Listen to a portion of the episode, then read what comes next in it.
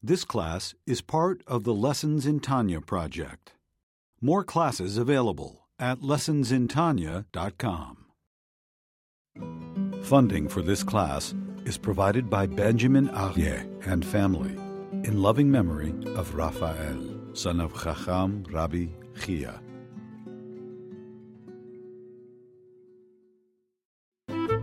Lessons in Tanya.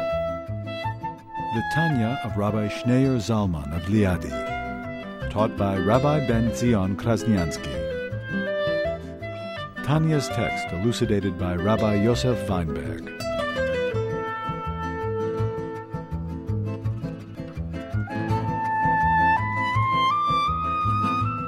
In the first part of the fourth chapter, we learn about the three expressions, the three levushim, he calls them, the clothes, the expressions of the soul. There's a difference, just like there's a difference between a body and clothes. Body is part of you. Clothes are external, they're interchangeable. Uh, but nevertheless, clothes capture the person. The, the person walks around in his clothes. The person reveals himself in his clothes, expresses himself in his clothes. The clothes contain the person himself. But nevertheless, the clothes are external to the person. You don't feel your clothes. If your clothes uh, get cut, you don't feel it. It's not part of you. You can change it, unlike yourself. You can't add a finger, you can't take off a finger if your finger gets hurt. It's part of you.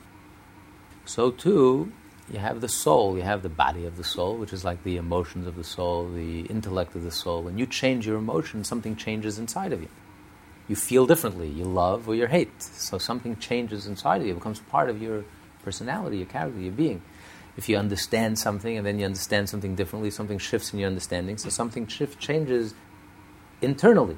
Once you understand something, you don't can't understand otherwise. You know, once you understand two plus two is four, you can't understand two plus two is five. You know, it, it, it becomes an internal part of you. Then you have the expressions of the soul the manifestations of the soul, what, how, what the soul thinks, speaks, and acts. And that's external, that's interchangeable. You know, you can think even though you don't feel like it. You know, you can do the right thing even though, even though you don't, uh, you don't feel like it. But nevertheless, although the thought of Torah and the speech of Torah and the action of Torah are just actions external to the soul, but nevertheless, they are clothes. They're called clothes because they embody the soul. The soul is finds itself inside these clothes because what motivates a Jew to study Torah? What motivates a Jew to do mitzvot? It's the love of Hashem and the fear and the awe of Hashem. You know, when a person loves Hashem, he's motivated to be connected with Hashem. And the only way to connect with Hashem is through a mitzvah. When a person feels a sense of fear, a sense of awe, a sense of fear, and uh, fear is what keeps a person from being psychotic, from being disconnected from reality. If a person has a healthy sense of, um, of fear, of awe, that keeps you human, that keeps you real, it keeps you down to earth. Uh, otherwise, a person could become totally disconnected, totally delusional, totally disconnected from reality. So the person needs a balance. Of course, the primary force is love, but a person also needs counterbalance. A person has to have a check. A person has to have a sense of, of fear, of awe, to keep you in place and to help you create boundaries and limits and uh, limit yourself.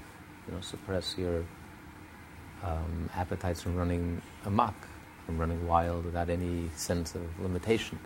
So it's a sense of awe, of fear. Of course, a healthy fear. As the Baal Shem Tov said, if you fear God, you have no reason to fear anything else. So if a person has a healthy sense of fear of God, or you feel the presence of Hashem, and you feel awe of Hashem, that motivates you to do the mitzvah. And then you do it with enthusiasm. It's not just, you know, mechanical or by rote. When a Jew uh, fulfills the 365 don'ts, and he does it out of a sense of awe, because Hashem says, don't do this, and therefore that's enough of a boundary for you, and that's enough of a limit to suppress your your appetite and your desire, then that mitzvah is done with feeling. It's done with heart and soul. So you're really pouring out your heart and soul and expressing your heart and soul in the action, in the deed, in the mitzvah that you're committing and the, the acts that you're refraining from, from committing. So your soul is found within these clothes, expresses itself within these clothes, just like clothes, although they're external. But the person is dressed in the clothes, and the person expresses himself through the clothes. So too, although the action, thought, speech, and action are external to the soul, but nevertheless, the soul does express itself through through these uh, actions. Now, in the next segment of the fourth chapter, he's going to discuss a very revolutionary approach, the whole Jewish approach and understanding of Torah and mitzvot. And he says that although, in general, clothes are on a lower level than the body, clothes are external, the body is internal. The same is true with the soul. The body of the soul, which is the intellect of the soul and the emotions of the soul, on a much higher level, seemingly, than the, than the actions of the soul, the expressions of the soul, the good deed, the good speech, the good thought. He says, but in truth, it's just the opposite. In this case, the clothes of the soul are is far superior, on a much higher level, than the actual soul itself, the body of the soul, which is the intellect, the meditation, the reflection, and the emotions. And that's what we're going to discuss in the next segment. Until now, it has been explained that the divine soul has three garments in which it clothes itself the thought, speech, and action of Torah and the commandments. The Alter Rebbe now goes on to state that, unlike physical garments, which are less important than their wearer, the garments of the divine soul are even loftier than the soul which wears them. Thus, wearing its garments, thinking and speaking words of Torah, and acting in performance of the commandments, elevates the soul to a higher level.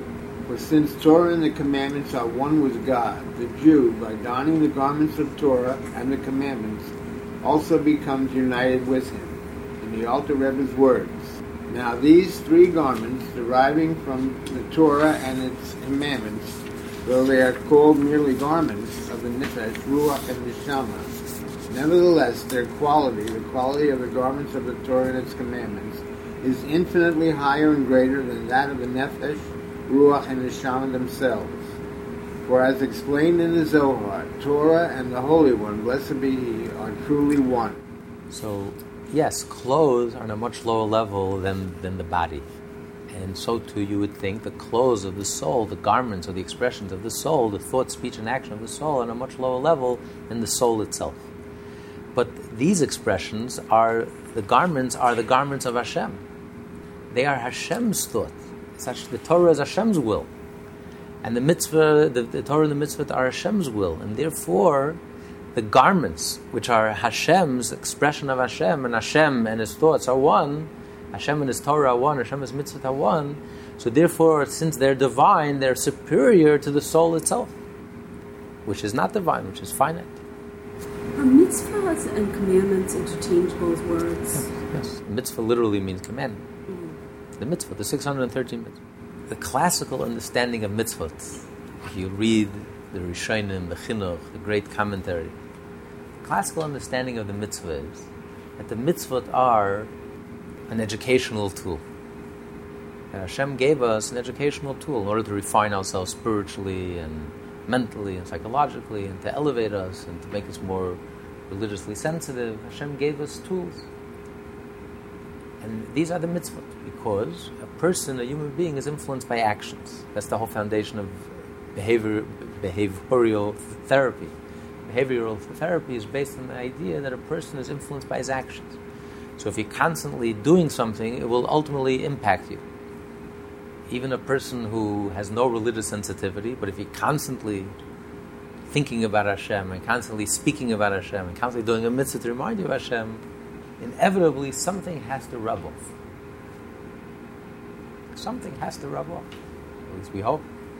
So the idea of the mitzvah is that the mitzvah is an educational tool in order to make an imprint, to have an impact on the personality. Because so what matters most is the inside, the inner, the person, your personality, your character, your heart, your mind.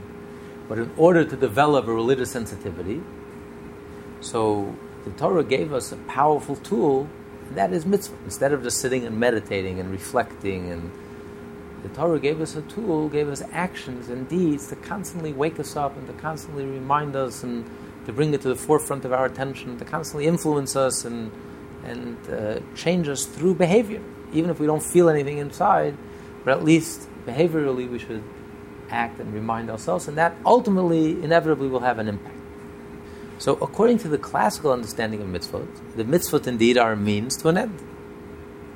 The, the mitzvot are external, are the clothes, and what's primary is the religiosity of the person, the inner sensitivity of the person, the intensity of the person, the depth of the, the person, the conviction of the person, the sincerity. But in order to achieve that, we need these tools, these practical tools. So, according to this classical understanding, the, the, the levushim, the, the mitzvot, are external and are a secondary level to the internal religious experience. But in fact, one of the six, one of the thirteen principles of faith spelled out by Maimonides is that the Torah will never ever change. The 613 mitzvot will never ever change. Just like we have 10 fingers, and we had 10 fingers in Rome, and we had 10 fingers in Greece, and we had 10 fingers in Mesopotamia 4,000 years ago, we're going to have 10 fingers in a 1,000 years from now. Not going to grow an extra finger. Core things don't change. So too, the mitzvot are unchangeable. You have 248 limbs, so you have 248 mitzvot. You have 365 veins, you have 365 don'ts, prohibitions. And that's never going to change. And that's one of the 13 principles of faith. Now, the great commentary that uh, Barbanel, who was the minister of finance in Spain during the expulsion, um, the queen offered him to stay. He refused. He went into exile with his brothers, with his brethren. And he questions Maimonides' choice. He says, Why is this one of the 13 principles of faith? Why is that a principle of faith to believe that the Torah will never change? He says, What if God one day will decide to change the Torah? Let's say God will give us another Mount Sinai. And then that's, and the mountain will say, Okay, no more tefillin. He says, And even, let's say the rabbis knew by divine inspiration that they knew there'll never be another Mount Sinai. God will never ever reveal himself again and never give a new Torah. But, but why does it matter? I mean, theoretically, and if God would decide, why is that a principle of Jewish faith that God will never change his Torah? Why is that so, so, so, so central to Jewish faith? I mean, after all, maybe if the mitzvot are an educational tool for our own personal growth and spiritual growth, maybe mitzvot that we've outgrown. Maybe we don't need sacrifices anymore.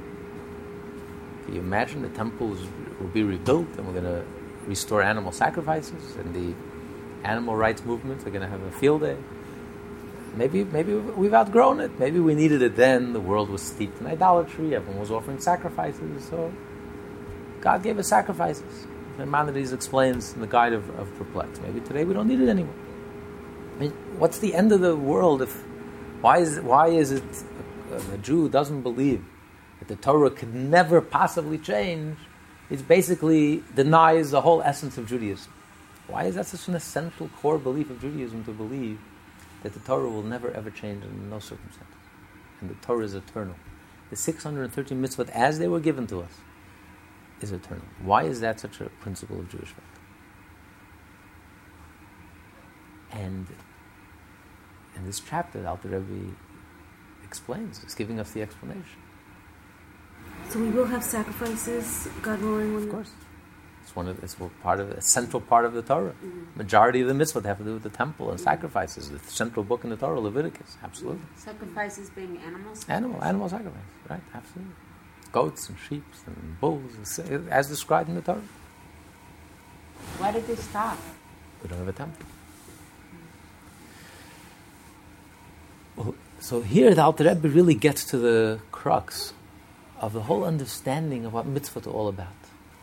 If mitzvot were merely educational tools for our own self-actualization, our own growth, spiritual growth, our own development, then you're right. Listen, you graduate first grade, and now you move on. You can use uh, you can use more, ev- more evolved tools. You don't need the tools. So it's possible, theoretically, that the Jewish people, as we evolve, we reach a certain stage, and Hashem says, okay, you don't need these tools anymore. You're ready for the next set of, of, of tools. But that's only if the mitzvot are there to help us develop ourselves. But in truth, that's not what a mitzvah is all about. The essence of a mitzvah is. And that's what distinguishes the 613 mitzvot that were given to the Jewish people versus the seven Noahide laws, the universal laws, seven Noahide laws.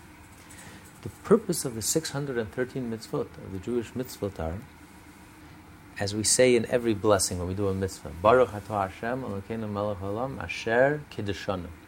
Kiddushanu means you sanctified us, but the root comes from the word kiddushin. The Alter Rebbe points out later in Tanya, marriage. The point of a mitzvah is that it's a connection, it's a link, it's a connection to Hashem. I am doing the mitzvah. It's not about me, it's not about my self actualization. It's not about my spiritual development, about my spiritual growth. That's a fringe benefit. The core, the essence of the mitzvah is that I'm doing this for Hashem because this pleases Hashem. Like in marriage. In marriage, you do things for your spouse, even though it's not, it's not about me. Forget about yourself. It's not about me. I am doing something to please my spouse. It pleases the other person, that's why I'm doing it. Maybe to me it means nothing but it means it's meaningful to the other person, I'm doing it only because it means something to them. And marriage is the only relationship in the world that's not a means to an end, it's an end in itself. It's just celebrating each other, being together. That is the end. It's not like a means to an end. That is the end, just being together. That, that is what it's all about. So you're saying that all the mitzvahs we do are to please Hashem? Right. All the mitzvah that we're doing is the core, ultimately, because this is what pleases Hashem, this is what Hashem asks of us, this is what Hashem, Hashem desires, this is what creates a link and a connection. There's no ulterior motive. In marriage, there's no ulterior motive. Everything else I do, there's ulterior motive. I go to work, I do business, I've, there's ulterior motive. I'm doing it because I'm going to get something for it. Whatever the marketplace will give me, money or fame or whatever I seek or desire. It's, a, it's, a, it's an exchange. Marriage is not an exchange. There's no ulterior motive. It's an end in itself. Everything I do in the marriage, from the smallest thing, taking out the garbage, washing the dishes, helping it, whatever it is, the smallest, buying a flower, the tiniest thing, the smallest thing, the greatest thing, is motivated by one thing. There's no ulterior motive. It's an end in itself. And just being together and, and celebrating each other. And that's the ultimate reason why we do the mitzvah. Now, every mitzvah, of course, comes with many fringe benefits on all levels physically, psychologically, spiritually, metaphysically. You do a mitzvah, it leads to health. It leads to healthier lifestyle. It leads to emotional satisfaction. It leads to spiritual growth. It leads to metaphysical development. But that's all a fringe benefit. That, that's not what it's about. The core, the essence of the mitzvah is kiddushin. It's a marriage. And that's the essence of Judaism. That's why in the Torah, Hashem is always referred to as He. Not because the Torah was written by men, but because it's a marriage. Hashem is the groom, we're the, we're the Kala. Mount Sinai was the chuppah, and the giving of the Torah was the, was the betrothal between the Jewish people and Hashem, the Kiddush. And therefore, once we understand what the basis of Torah and mitzvah all about, now we can understand why Maimonides states that this is one of the 13 principles of faith, the core principles of faith, and the Jew denies this, denies the whole essence of the Torah. That the Torah will never, is eternal, will never ever change. Because if the Torah can change, then what does that say? It says the Torah is just a means to an end. It's an external, it's a, it's a behav, behav, behavioral tool. It's there to help me grow. It's about me. It's about religion, my religiosity and my spirituality and my intensity and actualize myself and develop myself. But that's missing the whole point. The whole essence of Judaism is it's not about, let's forget about yourself. It's about doing what Hashem wants. What can I do to please my spouse? If this is important to Hashem, it may not be important to you. You buy a flower for your spouse, it may not may mean nothing to you on, on, your, on your spouse's birthday, you'll take them out to their, their favorite uh, restaurant, not your favorite. It's not about you, it's about them. So if this means something to Hashem, that's why I'm doing it. That's the difference in religion and Judaism. Religion is about me. Lord, get me high. What can God do for me today? Yiddishkeit is not about me. It's forgetting about yourself. What can I do for Hashem? What can I do to please Hashem? If this is what Hashem wants from me, then, then that's important. And I don't need any ulterior motive. That is the end in itself. The fact that I have a link and I have a connection. When you do a mitzvah, it's like Hashem hugging you and touching you. Because the mitzvah is Hashem. The mitzvah is Hashem's will, and Hashem's the Torah is Hashem's mind. Hashem and His will and His mind are one. So when you're studying Torah, you're being enveloped by Hashem. When you're doing a mitzvah, it's like Hashem is physically hugging you and touching you, because the mitzvah is physical, and that's Hashem and His mitzvah are one. So you, are one with Hashem. That's the end in itself. I don't need anything else. I am not expecting a reward or that's all. Of course, the reward will come. What's the reward that will come? There are many rewards, many levels. There's a reward that will come when Mashiach will come. There's a reward that comes instantly. All the fringe benefits that come from, from leading a Jewish lifestyle leads to wholesomeness, leads to health, leads to happiness, fulfillment, and, and self actualization. And, and, and every mitzvah has its own unique impact on us. Every mitzvah has its own unique way that can help us and help us in our own personal life and help us develop and help us. So those benefits are there, but that's that's just the that's the fringe benefit. The primary story, the main event, is the mitzvah itself. The fact that I'm strengthening my link, strengthening my marriage, strengthening my relationship, and I'm just intimate with Hashem and close with Hashem. And therefore, that's what Alter Rebbe says that this revolutionizes our whole understanding of a mitzvah. Mitzvot are not just tools, means to an end, just external, superficial, as a means to develop the soul. It's on the contrary. The soul is elevated through the mitzvah. How does the soul touch Hashem and connect with Hashem? Only through the mitzvah.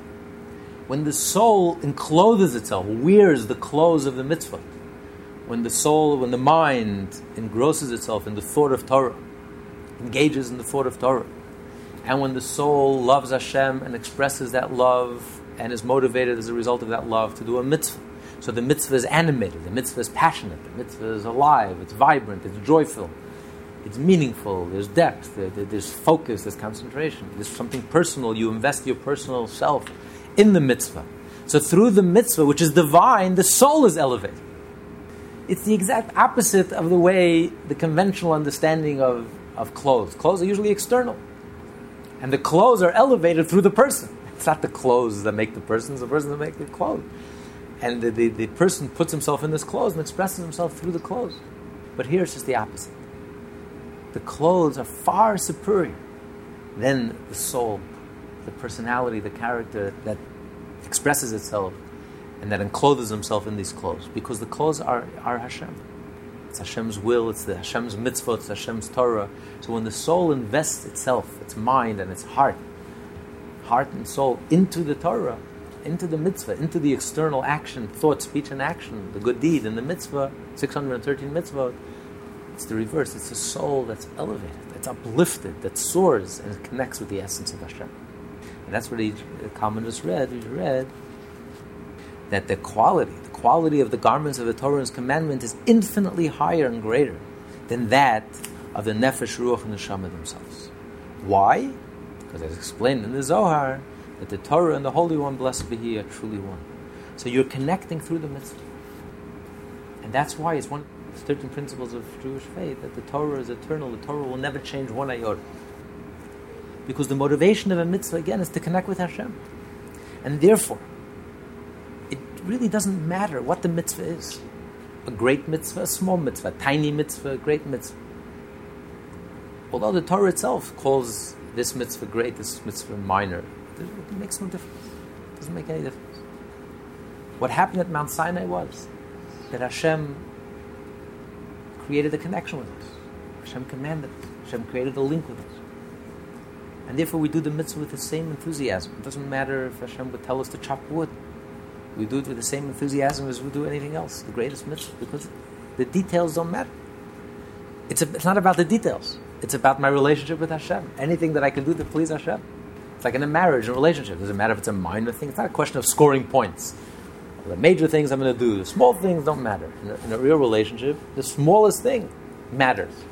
Anything I will do to strengthen the relationship, to strengthen the, the, that connection is meaningful and, and I'll do it with enthusiasm. Anything that can sever or harm or diminish, even in the smallest way, that relationship if you transgress and you trespass and you diminish that relationship, you have something so wonderful.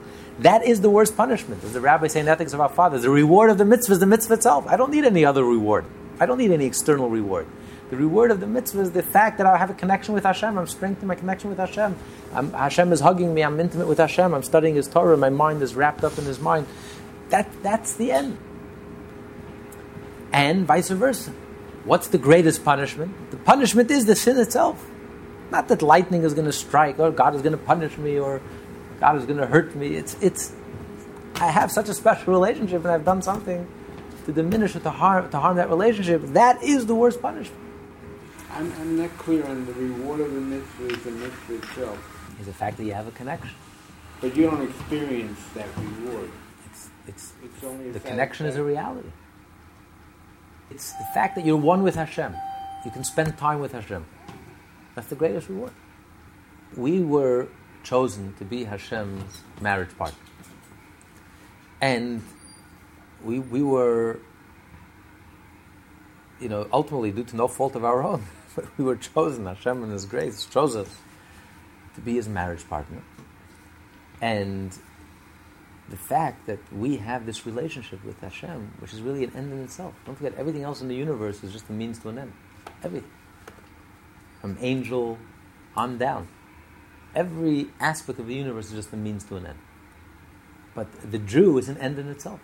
Because we have that marriage, that relationship with Hashem, just the fact, just being together. That is the end in itself. And how does a Jew connect with Hashem? Through Torah and mitzvah. So when you study Torah, you're, you're, you're spending time with Hashem. Like Hashem is sitting opposite you and He's teaching you. When you're praying, you're talking to Hashem. Why does it say that the reward will be in the world? Know that the reward will be in the world to come. To me, it always meant that we're not going to see it. You know, in the world to come, you'll appreciate it. You'll realize that the reward of the mitzvah is the mitzvah itself. So in this world, we'll never really appreciate It's like the world to come is compared to Shabbos. Shabbos, Shabbos is celebrating the marriage, the relationship. You welcome in the kala. Shabbos is just is celebrating the marriage and relationship, and it, it's, it's just that is the end in itself. Just being together, that is the greatest reward.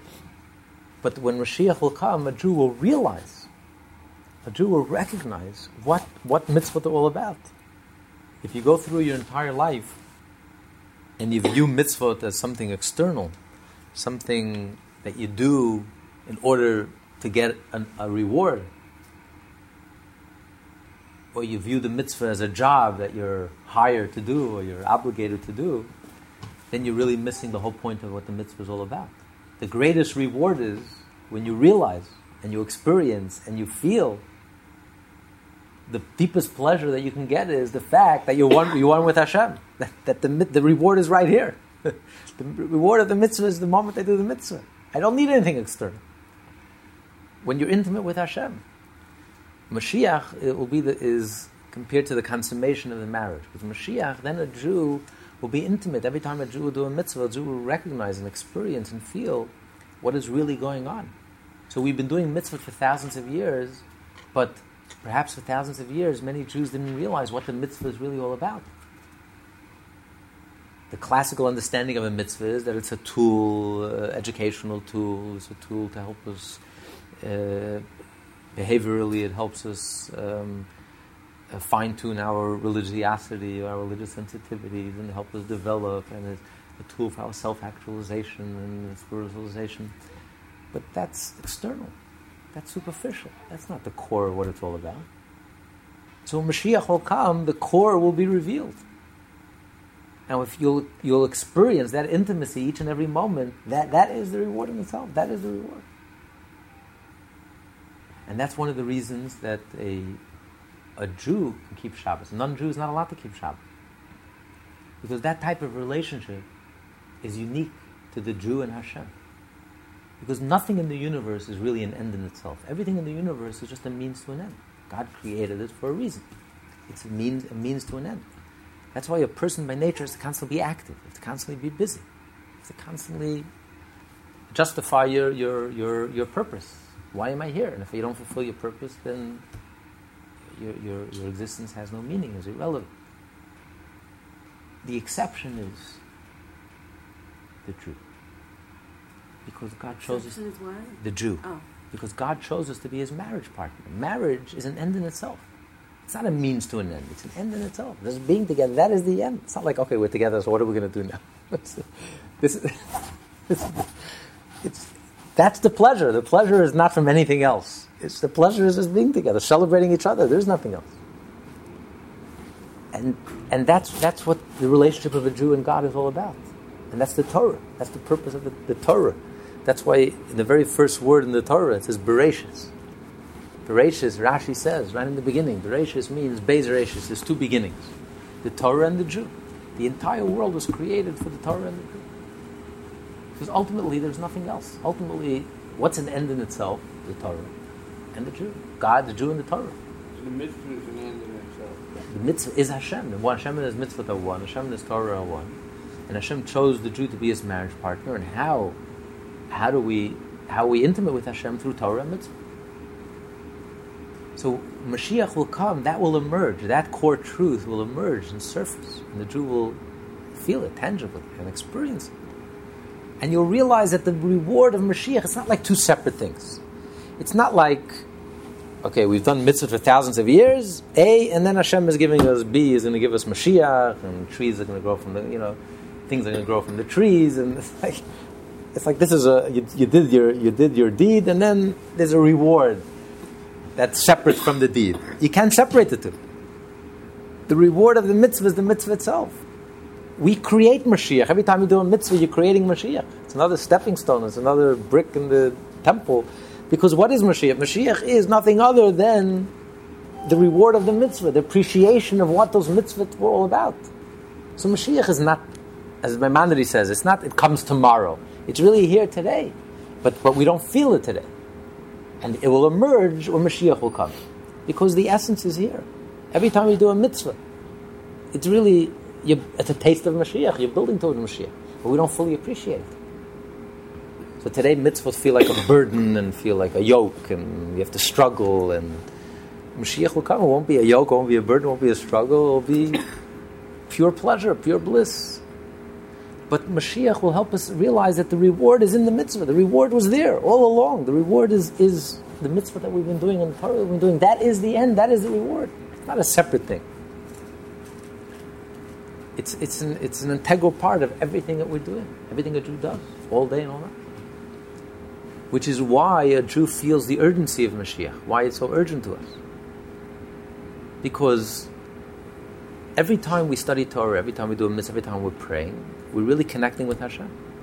But the, the, until Mashiach comes, right now we're only at the betrothal stage. Mount Sinai was only the betrothal stage, but it wasn't the consummation of the marriage.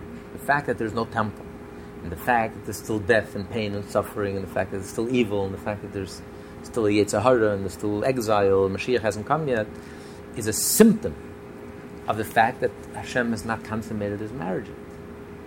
When you see the third temple, that will be a, and the ingathering of the exile, that will be a symptom that Hashem has consummated the marriage, which means that then everything will be revealed, everything will be open.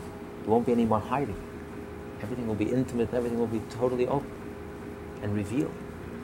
So the fact that we're doing a mitzvah, expressing our love for Hashem, and realizing that Hashem hasn't yet consummated the marriage, 3,300 years have gone by, and 18 years, and Hashem still hasn't come out to the chuppah. He's still locked up in his room. He still hasn't come out to the chuppah, refuses to go out to the chuppah.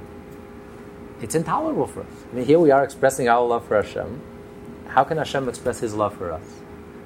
Didn't, There's only one way He can express His love for us. Mashiach. When, when, when Mashiach will come and he'll consummate his marriage and he'll rebuild the third temple and move in with us permanently in a revealed way. Now he- Hashem says he loves the Jewish people. We're the apple of his eye. We're his chosen people. But look how the Jews are reveled and despised and anti-Semitism. And look at Jews dying, you know, on a, on a, daily basis. I just, I just lost my cousin. He was uh, he entered the Nachal Haredi just after Pesach. They were stationed in Yericho and he got lost a few hours. You know, he lost his group and he was new, and, they found that he was killed.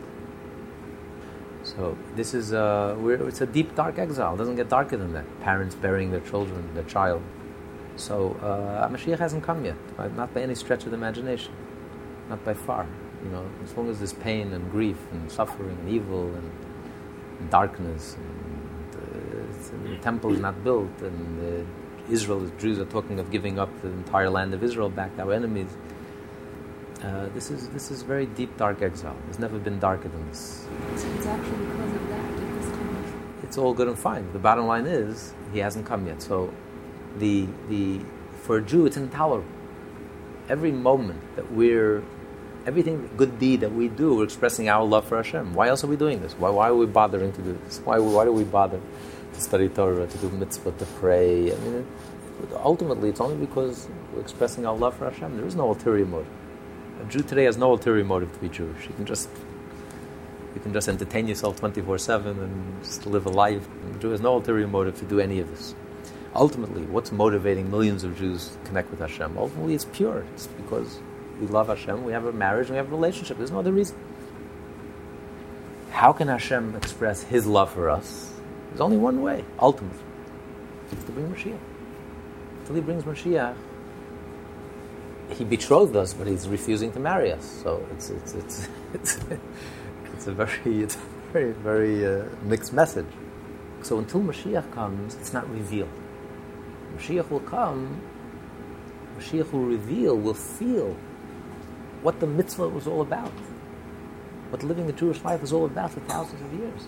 How we created Mashiach through our Torah, through our mitzvah, through our sacrifice, through our dedication and devotion and kindness and good deeds and tzedakah we created Mashiach because that was Mashiach. That is Mashiach. Every time we do a mitzvah, it's another step to Mashiach. It's another link, another brick in the in the temple because that is Mashiach. The reward of the mitzvah is the mitzvah itself. There is nothing else. That will be revealed and manifest once Mashiach comes. And that's why this is one of the 13 principles of faith. A, that the Torah will never change. And B, the belief in the coming of Mashiach, which is all about the 613 mitzvahs. Mashiach will come will have the opportunity for the first time in Jewish history to fulfill all 613 mitzvahs, including animal sacrifices, including all of the 613 mitzvahs. We'll be able to connect with Hashem fully. With every part, every fiber of our being, every bone in our body, all 248 limbs, all 365 veins. It'll be whole. It'll be a whole redemption. It will affect the whole Jewish people, affect the whole entire world. The whole land of Israel will be redeemed.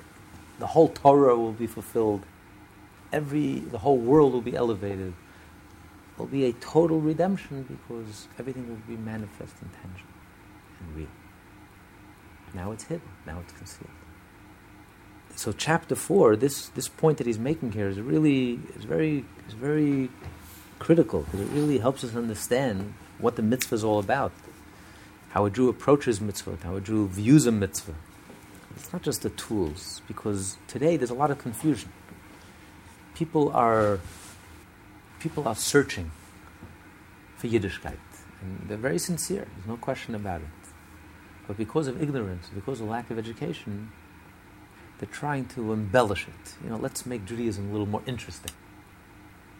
People are coming up with rituals, new rituals, new rituals for mikveh, new uses for mikveh, not halachic. People are trying to find new ways to make Yiddishkeit attractive or interesting, which is really betrays a la- total lack of understanding what mitzvah is all about. Mitzvahs are not rituals. Rituals you can embellish. Rituals is about a tool. A ritual is a tool, educational tool. It's about me. How can I actualize myself, and how can I express myself, and how can I spiritualize myself and sensitize myself? Uh, what does God have to do with anything? God is totally out of the picture. It's me.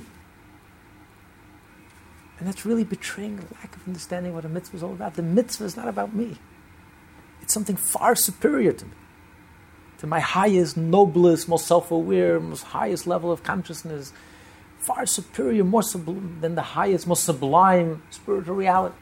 It's Hashem. It's a connection with Hashem, the essence of Hashem, by doing a mitzvah. It's like, it's like the, the beautiful story with the chassid.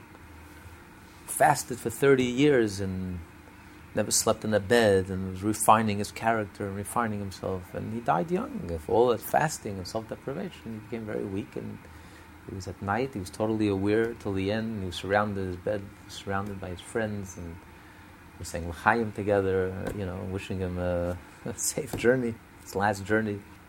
He felt that he was about to die. He was ready to say the Shema Yisrael, and he turns to his friends. He says, "You know what? I would give all my thirty years of fasting just to be able to live till dawn, so I can put on tefillin one last time. And he passed away before dawn. Passed away. And his friend said, you know, he was right. He's one hundred percent right. One one time doing one mitzvah is worth more than all the thirty years of spirituality and sensitivity and mysticism. It's all, it's worth more because a mitzvah is the divine. It's the essence. But it took him thirty years of fasting to appreciate. So in Judaism, the spirituality is a means. It's not the end. The end is the mitzvah. The end is the deed. It's just the opposite. Classically, we understood the mitzvah as a ritual. It's a means to an end. The end is the personality, the character, the inner, the spirituality, the depth, the sensitivity, the meditation. Comes along Yiddishkeit, comes along Mount Sinai, and that's why Mount Sinai is a revelation, because it took us all by surprise. Even if you're an angel in heaven, and you meditated for 6,000 years, you would never ever come to this realization, this conclusion. Because all religions emphasize the spiritual.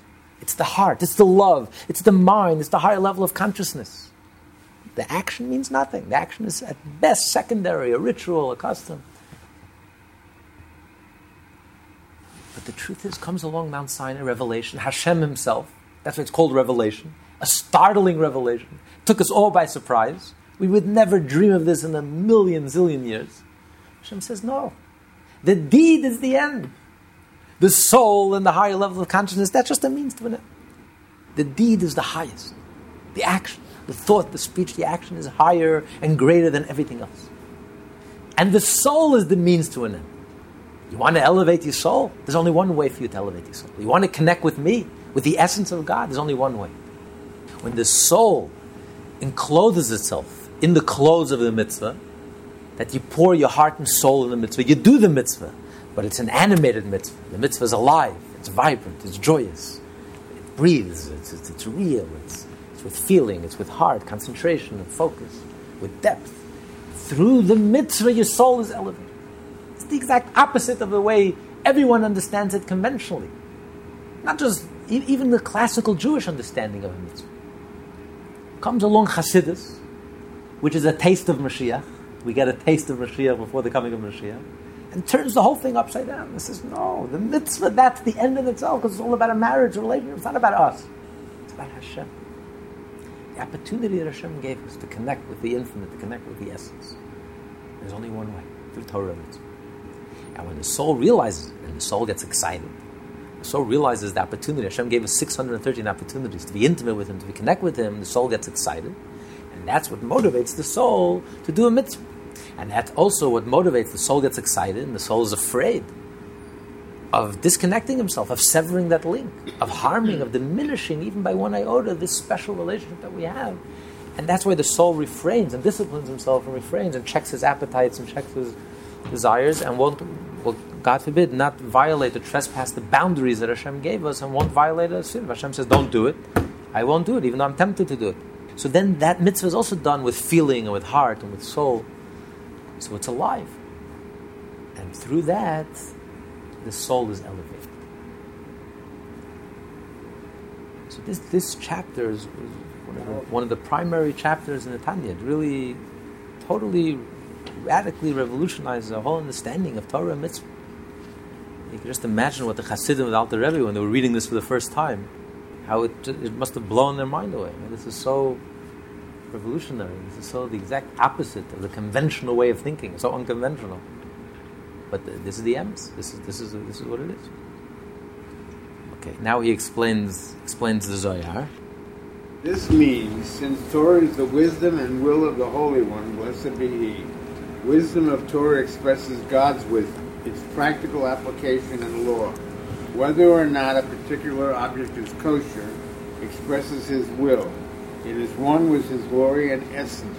Since He is the knower, the knowledge, and the known, as explained above in chapter 2 in the name of Maimonides, that these three aspects, separate and distinct in terms of human intellect, are, as they relate to God, one and the same entity.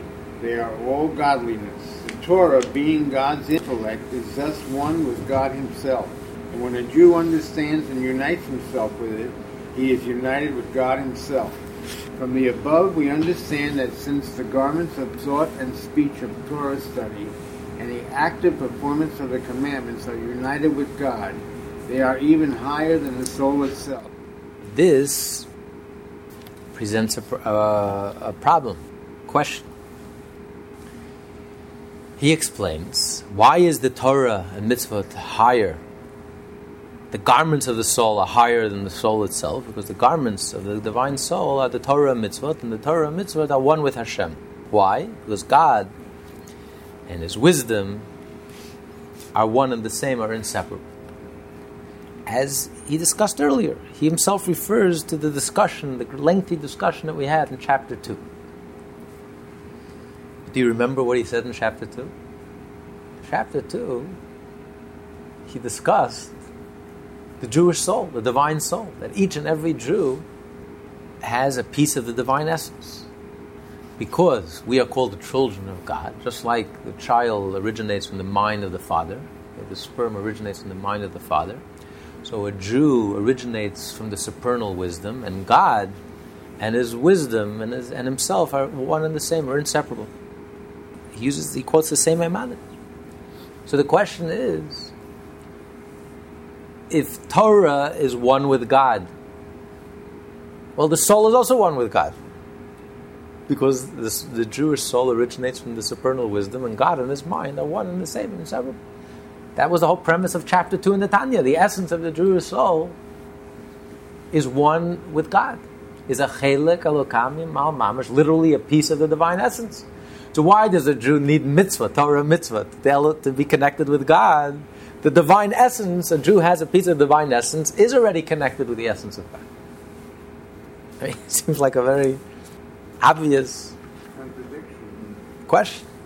And he himself quotes here. He's quoting, as we discussed earlier, just a few pages ago in chapter 2, quoting the same Maimonides.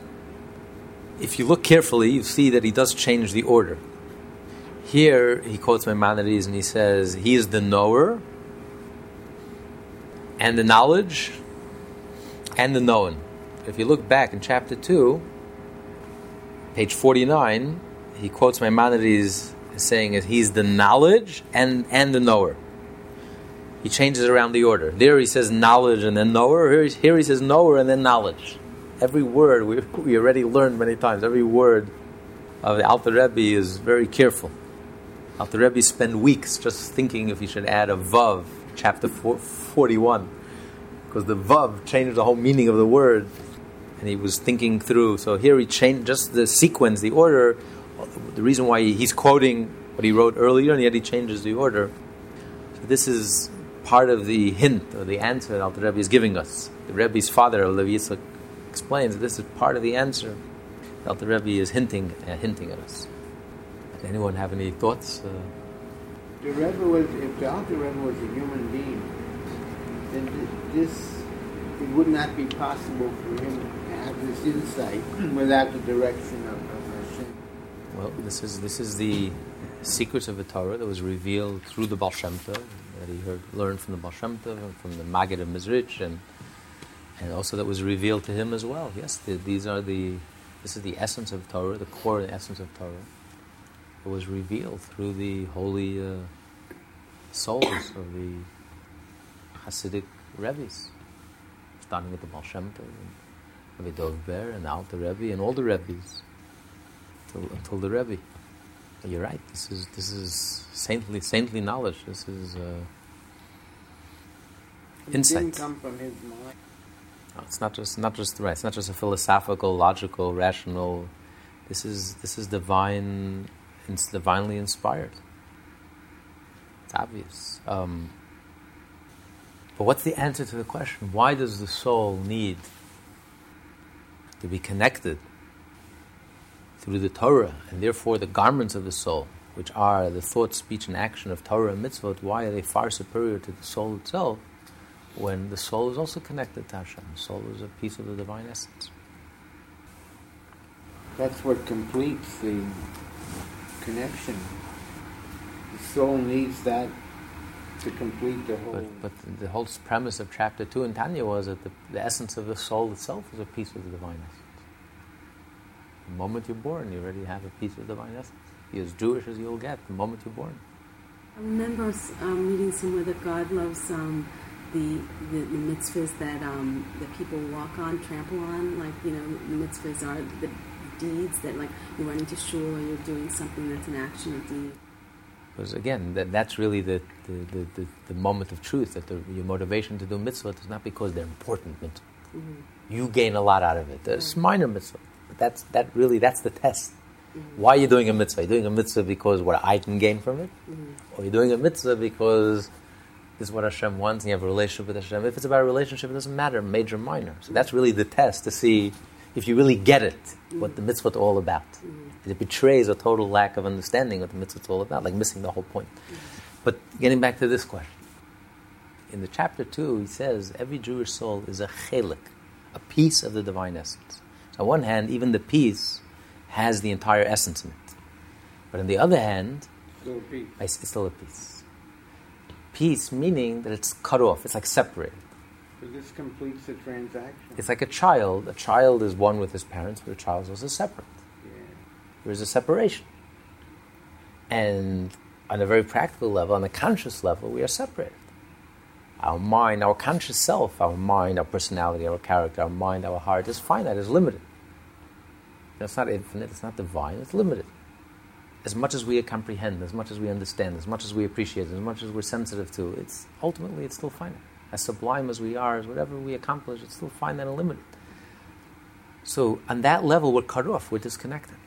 Versus Torah, the advantage of Torah, the superiority of Torah, is that Torah is, is obviously connected with Hashem. Even when, when Torah comes into this world, even when Torah speaks of material things and Torah speaks of uh, an ox goring, uh, goring uh, uh, another ox and talks of laws of tendon and the Talmud and talks about practical agriculture, whatever it is, the Torah remains holy. The Torah remains obviously connected. Even when the Torah comes into this world, the Torah remains obviously connected to God. As expressed in the Talmud, words of Torah do not receive impurity, they remain pure. Even if an impure person studies Torah, the Torah remains pure. We cannot contaminate the Torah. The Torah retains its divinity, it retains its divine connection at all times, at all places. The Torah remains divine. While a human being, even though our, at our core, at our essence, we really have a piece of the divine essence. But nevertheless, we can sin. We can disconnect. At least on a conscious level. We can harm our souls. We can do damage. We can harm our souls. You can't harm the Torah. The Torah remains pure, no matter what happens Soul remain pure too. at the essence. But on a certain level, on a conscious level, you can harm harm harm your soul and disconnect it from it. But the Torah always remains pure. The Torah always remains connected. The Torah is like a light. You can't sever the light from its source. And there's light that's connected to its source, points to its source. Well, a Jew, we don't always point our source, not on a conscious level. you look at a Jew, sometimes we look at ourselves, we don't feel divinity, we don't feel divine. Torah is divine, Torah is holy. You can't take it away from it. Torah always remains holy. But we don't feel, we, at least on a conscious level, you don't sense that holiness. You don't sense it, you don't feel it. You don't act it, you don't act that way. So we could do damage, we could do harm, we could sever that connection. Yes, it's true. Even the fact that we can do harm and we do damage is also an expression of our connection. If you wouldn't be connected, we couldn't do any damage. Right? If a stranger acts wild, it doesn't harm you, it doesn't hurt you. If your own child acts wild, it hurts you very deeply, it pains you very deeply because it's your own. So it's only the fact that we we are connected that we can do so much damage and wreak havoc. It's only because we're connected that our sins, even the sin, has meaning. That we can cause damage in the heavens above and metaphysically and wreak havoc and ruin and destroy Hashem's whole creation. But so yes, it's true. It's also an expression of our connection. But on an overt level, that's covert. On an overt level, we wreak havoc, we create damage, we create a scar in our soul, and we don't feel that divinity, we don't feel that connection. So, in order for the soul to be consciously connected, it has to be through the Torah mitzvah, which is why the only way for Jews to survive, if you look objectively at Jewish history, 3,800 years of Jewish history, it's a fact, undeniable fact, that those Jews kept their connection to Torah, who studied Torah and lived the Jewish lifestyle, observed the mitzvah, have lived forever, have lived forever, survived. Every Jew that's alive today, it's because our ancestors, for thousands of years, without a single interruption, all the way back from Abraham, all the way back till three, four generations ago, have faithfully adhered to and followed the Torah and the mitzvah, the 613 mitzvah, through fire and water, through thick and thin. Nothing could deter them and they have survived. All other Jews, those Jews who have disconnected themselves from Torah and Mitzvah, or stopped studying, stopped connecting, stopped observing, have disappeared. One generation, two generations, three generations, the most four generations, not a trace left. Intermarried, assimilated, disconnected, gone, lost forever to the Jewish people. Because he can't survive. Because although the essence is there, but if there's no connection to Torah and mitzvah, there's no visible connection, there's no conscious connection, it cannot survive. So the only way for the Jew to survive is only through Torah through that visible connection. That's our lifeline. That's our life. It's like a fish in water. For a Jew, you remove yourself from Torah, as Rabbi Akiva said, it's like t- t- removing a fish from water. You can't live for a moment. Like living without air. This is our air that we breathe. This is the water that we, we swim in, in the sea of the Talmud. If we don't s- swim in the sea of Torah, we can't survive for a moment. So this is our visible connection. Otherwise, overtly, we die. So the secret of Jewish eternity is our connection through Torah, and through Torah and mitzvot, we're connected to Hashem. And that's why also the, the Alter Rebbe changes the language of Maimonides. When it comes to, in chapter 2, he said, He is the, the knowledge and the knower. So first is the knowledge, and then is the knower. The knower meaning Hashem himself. So the connection is a little more remote. The knowledge and the knowledge is connected to the knower and is one with the knower. Here he starts out that the Torah, he is the knower, which is Hashem himself, because the Torah is more visibly connected with Hashem. It's more visibly divine. Even as the Torah comes into this world, and the Torah makes sense to us, and it's logical, and it's explained in a way that's accessible to us, but nevertheless the Torah retains its divinity it's pure and it's holy. And it connects us in that level. So when a Jew studies Torah, it overtly connects us with Hashem. Consciously connects us with Hashem. While the soul, the soul comes down into, in our conscious frame of mind, our mind, our heart, it's hidden. Yes, deep down we all have that pintele yid, we have that pilot, we have that spark. It's there, it's intact, it's whole, but we, we don't access it, we can't access it. The way to access it is through Torah and mitzvah. That's the key. That's that's our that's the wires. So yes, every Jew is like a, a television set. You know, but it's sitting dark, dead, blank. You have to plug in. When you plug it in, something comes to life. Three dimensional and it's alive and it's colorful and it's happening. So in order for the Jew to come alive, it's all sitting there. The, the it's all inside. But for it to come alive, you, have, you need the juice, you need the electricity. That's the Torah. The Torah is the juice, the Torah is electricity. The Torah makes a Jew come alive. So, yes, all the equipment is there, everything is intact. The Jew has everything he needs. But you need that spark, you need that light. And the light, that's the Torah. That's the electricity, that's the juice. Without it, it's, it's dead, there's nothing. So that's why he says, in order for the, Jew to connect with Hashem, to overtly connect with Hashem, is only one way through studying Torah and doing mitzvah. Now, the reason why a Jew is able to connect through Torah is because a Jew has that core connection. You know, when a non Jew studies Torah, it's not the same. It doesn't happen for them because it, they don't have that relationship, intimate relationship. They don't have that piece of the divine essence. Because a Jew has that divine essence. But when a Jew studies Torah, it comes alive. Everything that he has comes alive. And it comes, becomes overt. And then the Jew is obviously a holy people. You look at the, you look at, you look at the face, you look at the person, and you see holiness. You see, you see the holiness. It's overt. Otherwise, it's covert. It's there, but it's hidden. But when it's overt, then the non-Jew respects the Jew. He's in awe of a Jew's holiness. When a Jew acts like a Jew, and acts with pride, and acts with dignity, and acts as a God-fearing Jew should act and behave, then the, the, the whole world is in awe of the Jew.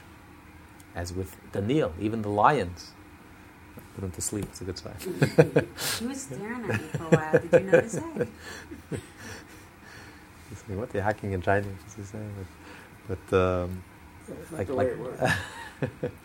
but with the, Daniel and the lions. No, but I'm saying Oh. that you, you Oh. may think that, Oh. uh, but he's getting plenty. The, the neshama understands. We should all be around to see the result of that. Yeah, yeah, yeah. Hey, my, my, I don't know. I don't know. My mother was taking me to Tanya classes. I was six months old. Five months. Five months. Not even. Not even. When you first brought him, he was uh, Two months. two months. It says one of the great Talmudic rabbis. It says in the second chapter, Ethics of Our Fathers, Rabbi Yeshua ashrei yoladto. Uh, um, blessed is the one who gave birth to him, because his mother would take him in the crib and bring him into the of Medrash. He should absorb all the Torah study. You know, like the mothers today, they teach the kids French from the mother's womb, and that's why you know they grow up into brilliant uh, Nobel Prize winners. Oh, this is imagine what happens when you take a child and they absorb that holiness and this the, the Torah study. There's no question. It's a tremendous thing. Maybe one day he- he'll be a Tanya teacher. God willing. Man. You never really finished the, the thought. I'm, even though the soul is the is one with God, it's still incomplete until because it's it's disconnected. Consciously, disconnected. You don't feel that connection. You don't appreciate that connection. It's it's deep down, the subconscious. It's the core, it's the essence, but you don't feel it. You can't access it. On a conscious level, you just feel your mind, your heart, and that's limited and that's finite, and therefore you're you feel apart from Hashem. You don't feel one with Hashem. Even a tzaddik who loves Hashem has pleasure in Hashem, has delight in Hashem, and desires Hashem and yearns for Hashem, but ultimately you desire Hashem. There's you and there's Hashem. It's, there's a separation. Torah, there's no separation. Torah is like a light. The light is nothing other than, than the source. There's nothing else. The light just points to the source. Like the Torah is the infinite light of Hashem. And the infinite light of Hashem is revealed in the Torah. The Torah is divine. Obviously divine, overtly divine, consciously divine. Every aspect of Torah, every letter in the Torah, every part of the Torah, every section of the Torah is divine. It's holy. It's palpable. You can feel that holiness. You feel that purity. But we, and the, and the Torah cannot become impure. We could become impure. We could sin. We can sever. We can disconnect. We can do damage. We can wreak havoc. We can cause pain, grief. Because we're a child, but a child could also rebel. A child could also do things that's contrary to his essence, contrary to his nature. So um, we can we have that choice. We have freedom of choice. Well, we we're independent. We're, we're independent. We can do tshuva too. We can do tshuva too. We can come home, come home to a place that we rel- we never really left because deep down our essence is there. But it's not overt. And until you do tshuva, tshuva could make up. Tshuva could wipe away all the scars. Tshuva could make up for all that pain.